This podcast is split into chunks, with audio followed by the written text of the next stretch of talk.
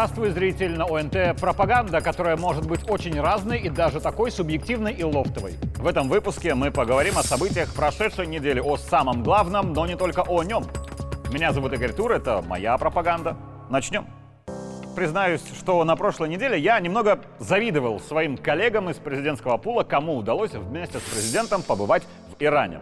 Вообще, вот из личных наблюдений журналиста-путешественника. Скажу так, как-то у нас повелось, что в отпуск мы летаем, или летали, если говорить про тех, кто попал под персональные санкции Евросоюза, вот куда-то на запад, если речь не про турецко-египетский пляжный отдых. Почему так повелось? Как по мне, потому что наши родители жили в Советском Союзе, и Запад для них был закрыт, а все, что закрытое, вызывает какой-то повышенный интерес.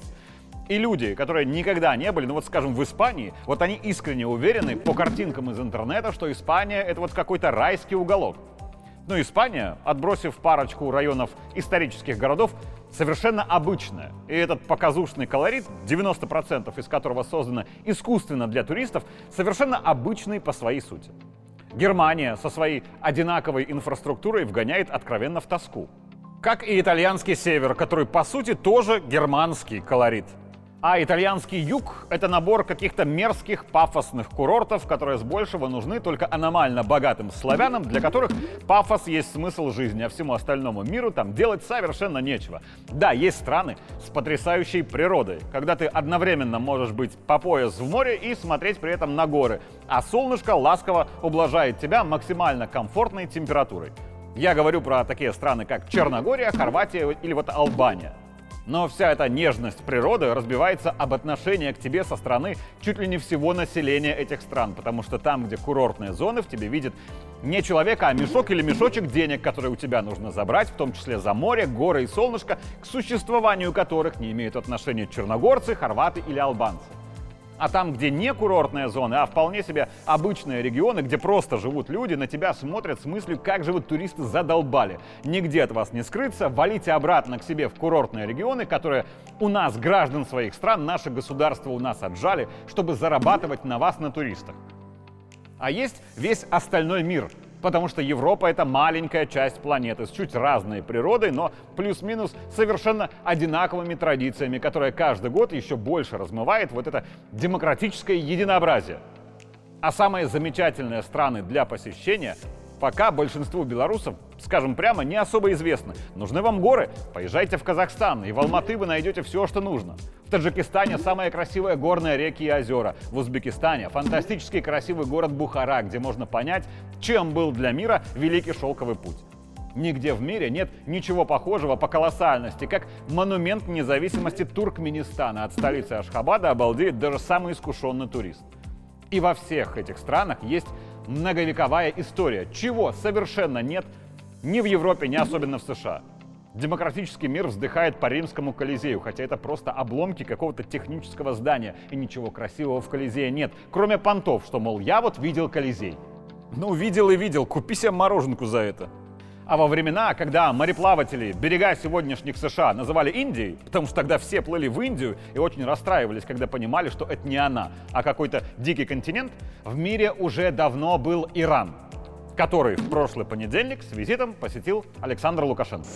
Мне приятно побывать вновь в Тегеране, столице нынешнего Ирана, ставшего колыбелью одной из самых продвинутых коммерческом и культурном плане цивилизаций, через территорию которой проходили торговые пути задолго до того, как была открыта Америка. Мне в этой фразе Александра Лукашенко особо нравится слово «нынешнего». Вот то, что на поверхности. Когда-то Иран, который остальной мир зачем-то называл Персией, пока Иран не потребовал от мира называть его правильно, был страной колоссальной. И в Иране это помнят. Я бы пошутил здесь про обоснование Тегерана исторического права на некоторые соседние территории, но, пожалуй, не стану этого делать. А с другой стороны, Иран под санкциями 40 лет. Для каждого из нас это очень много времени. Но для истории 40 лет это миг, и кто знает, лет через 200 Тегеран будет столицей какого Ирана? Насколько большого по площади и по влиянию? Такие страны, как Иран, очень не любят на Западе не потому, что в Иране нет демократии или прав человека. Это все, конечно же, чушь. Вся западная цивилизация построена на том, что было подсмотрено, украдено или силой отобрано у таких стран, как Иран, Китай, Индия с Пакистаном. Западный житель исторически воспитан на том, что для его благосостояния и комфорта жизни его государства должны огнем и мечом забирать все ресурсы в Латинской Америке, в Африке и в Азии. Что же касается идей, то то же самое. Все, начиная от письменности, которая появилась там, где сегодня Сирия и Ирак, и заканчивая водопроводом и денежной системой, придуманными персами, в Европу завезли откуда-то извне. В самой культуре западных стран что-то украсть, что-то отобрать, договориться о сотрудничестве, но не выполнить свою часть сделки. Они на этом выросли. Чего уж там касаемо Ирана, вообще-то название страны происходит от слова «ария», как называли себя древние иранцы, и что переводится как «страна ариев». А потом одна нехорошая европейская страна эту идею с арийцами украла, добавила чуть национализма, затем нацизма с фашизмом и стала истреблять миллионы людей ради якобы чистоты арийской расы. Хотя арийцы исторически совсем не там, где Берлин. А причина того, почему такие страны, как Иран, Ирак или Сирия, не любят на Западе, очень простая. Эти страны не захотели, чтобы больше у них все подсматривали, воровали и отбирали силы и какие-то территориальные огрызки на европейском континенте, сбитые в банду демократических гопников. Ваши предки знали о логистике, экспорте, транзите гораздо больше тех, кто более 40 лет душит вашу страну санкциями, пытается насаждать так называемые демократические ценности. Иран очень давно под санкциями, но, тем не менее, их экономика вторая после турецкой в Западной Азии и в топ-5 всего исламского мира. Западная пропаганда, конечно, рассказывает, что Иран загибается, но вообще Тегеран уже давно все эти санкции вертел на Эйфелевой башне.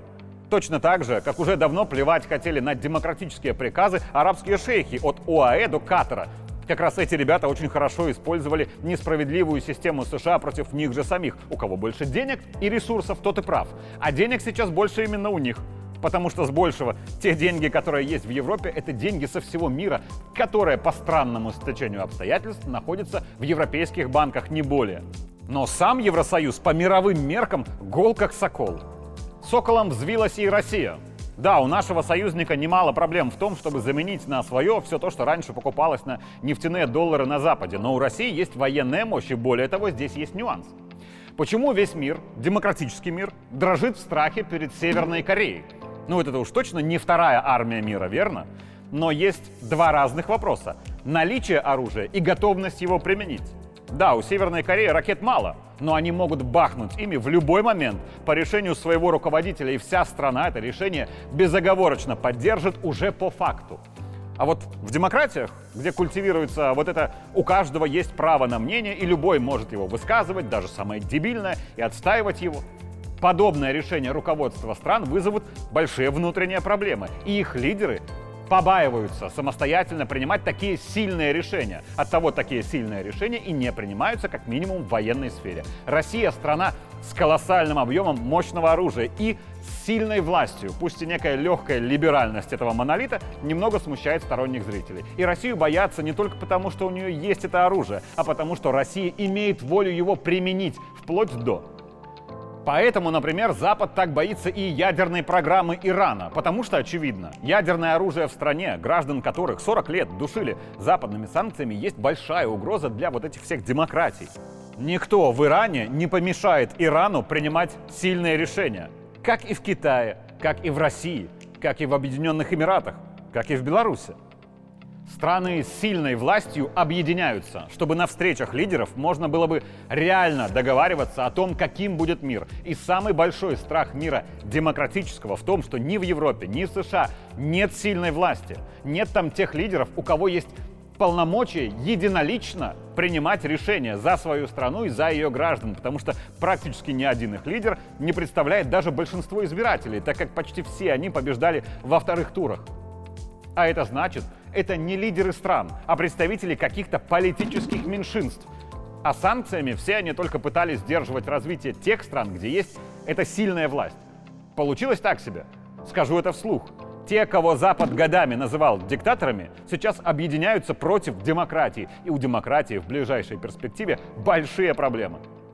Никакие санкции, никакое давление не смогли остановить движение иранского народа к своей независимости и обеспечение своей безопасности. Мы едины во мнении, с президентом Ирана, что санкции – это время возможностей. Для нас очень важно не потерять это время. А что такое сильная власть и лидер, способный принять быстрое и правильное решение, мы увидели на прошлой неделе на примере нашей микроэлектроники. Да, мы пока не делаем чипы по нанотехнологиям, наши чипы больше, чем западные, ну и бог с ними. Будет у нас стиральная машина чуть больше в размерах, чем западная, но она все равно будет стирать. Ну или ракеты с нашими чипами тоже будут чуть больше, но они же все равно будут лететь.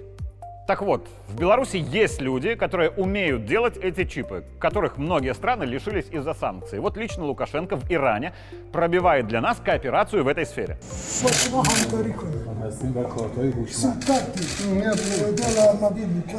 Сим-картах много можем.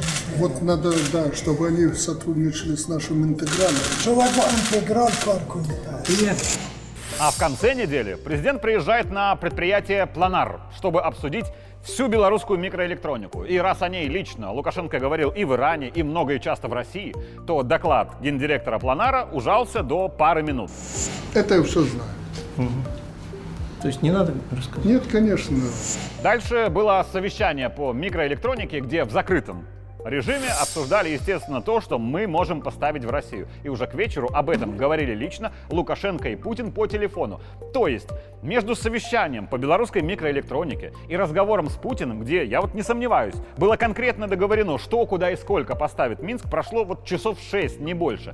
Никаких тебе согласований, никаких долгих обсуждений, комиссий и вот всей прочей демократической ерунды, когда микроэлектронику обсуждают меньшинствами избранные граждане в микроэлектронике, не понимающие совершенно ничего. Обсудили, прикинули, звонок, решили с Путиным, нарезали задачу своему правительству, те нарезали своим заводам. Все, пошла работа. За день решился этот вопрос. И вот такого темпа требует президент. Но это э, не быстро, это, на это требуется 12 лет, по, моим, по нашим расчетам. Э, а, а СМЛ компания западная... А в условиях военного времени? 20 лет разрабатывали такой степер на Западе. Слушай, мирное время 12, а в условиях военного времени 20? Нет, нет. Я говорю, что на Западе такой степер ну, 20 лет разрабатывали. Да. А у нас, ну, если будет военное время, будем если напрягаться. Будем напрягаться, конечно. За 9. Ну, может, может быть, я не исключаю. Понятно. 20 лет в запасе нет ни у кого сейчас. Это касается и сроков изобретения новых чипов, и, если вспомнить предыдущее совещание у главы государства, и возврата в бюджет кредитных средств. Нам очень многое нужно было еще вчера, еще больше нужно вот прямо сегодня. Кое-что нужно будет завтра. Все, что дальше, уже немного поздновато. Чего требует Александр Лукашенко? Чтобы у ученых, экономистов, промышленников, банкиров, менеджеров и у всех остальных поменялось само мышление, чтобы не стало вот этих перерывов на чашечку кофе и поболтать, чтобы исчезли эти бесконечные совещания, где переливают воду туда-сюда, чтобы конечный результат давал не кто-то другой, когда-то через 20 лет по какой-то стратегии, а вот именно ты дал результат, именно сейчас и именно сегодня. Что будет и как будет через 20 лет, никто ведь и понятия не имеет. Но мы можем гарантировать себе, что через 20 лет у нас будет гораздо лучше, чем сегодня, если сегодня мы перестанем катать вату, а очень сильно напряжемся. Потому что, скажу опять же очень прямо, сейчас идет передел мира и мировой экономики, и мы либо урвем себе кусок побольше и пожирнее, или через 20 лет будем жалеть о том, что вот сегодня мы не успели. И тем, кто знает, что делать прямо сейчас, инвестируя в благосостояние страны через 20 лет, лично Лукашенко обещает любую поддержку. От принятия решений до что тоже важно, денег. Колоссальный интерес к белорусской микроэлектронике проявляют инвесторы. Притом объемы даже не обсуждаются, денег. Мы очень плотно об этом говорили э, с президентом Эмиратов. Он высказал колоссальную заинтересованность в работе с дружеской страной Беларусь. Самое главное, что меня беспокоит, чтобы ученые, конструкторы и практики понимали, что надо делать и куда идти. Если у нас такие люди есть, то деньги для этого всегда найдутся. А такие люди есть. А люди и их знания – это неисчерпаемый ресурс, потому что он возобновляемый. У нас принято говорить, что в Беларуси государство для народа, и это правда. Но сейчас у нас такое время, когда на общее благо нужно, чтобы в первую очередь было народ для государства. лишь бы всем это быстрее понять. Меня зовут Игорь Тур, это была моя пропаганда. Увидимся в следующий понедельник.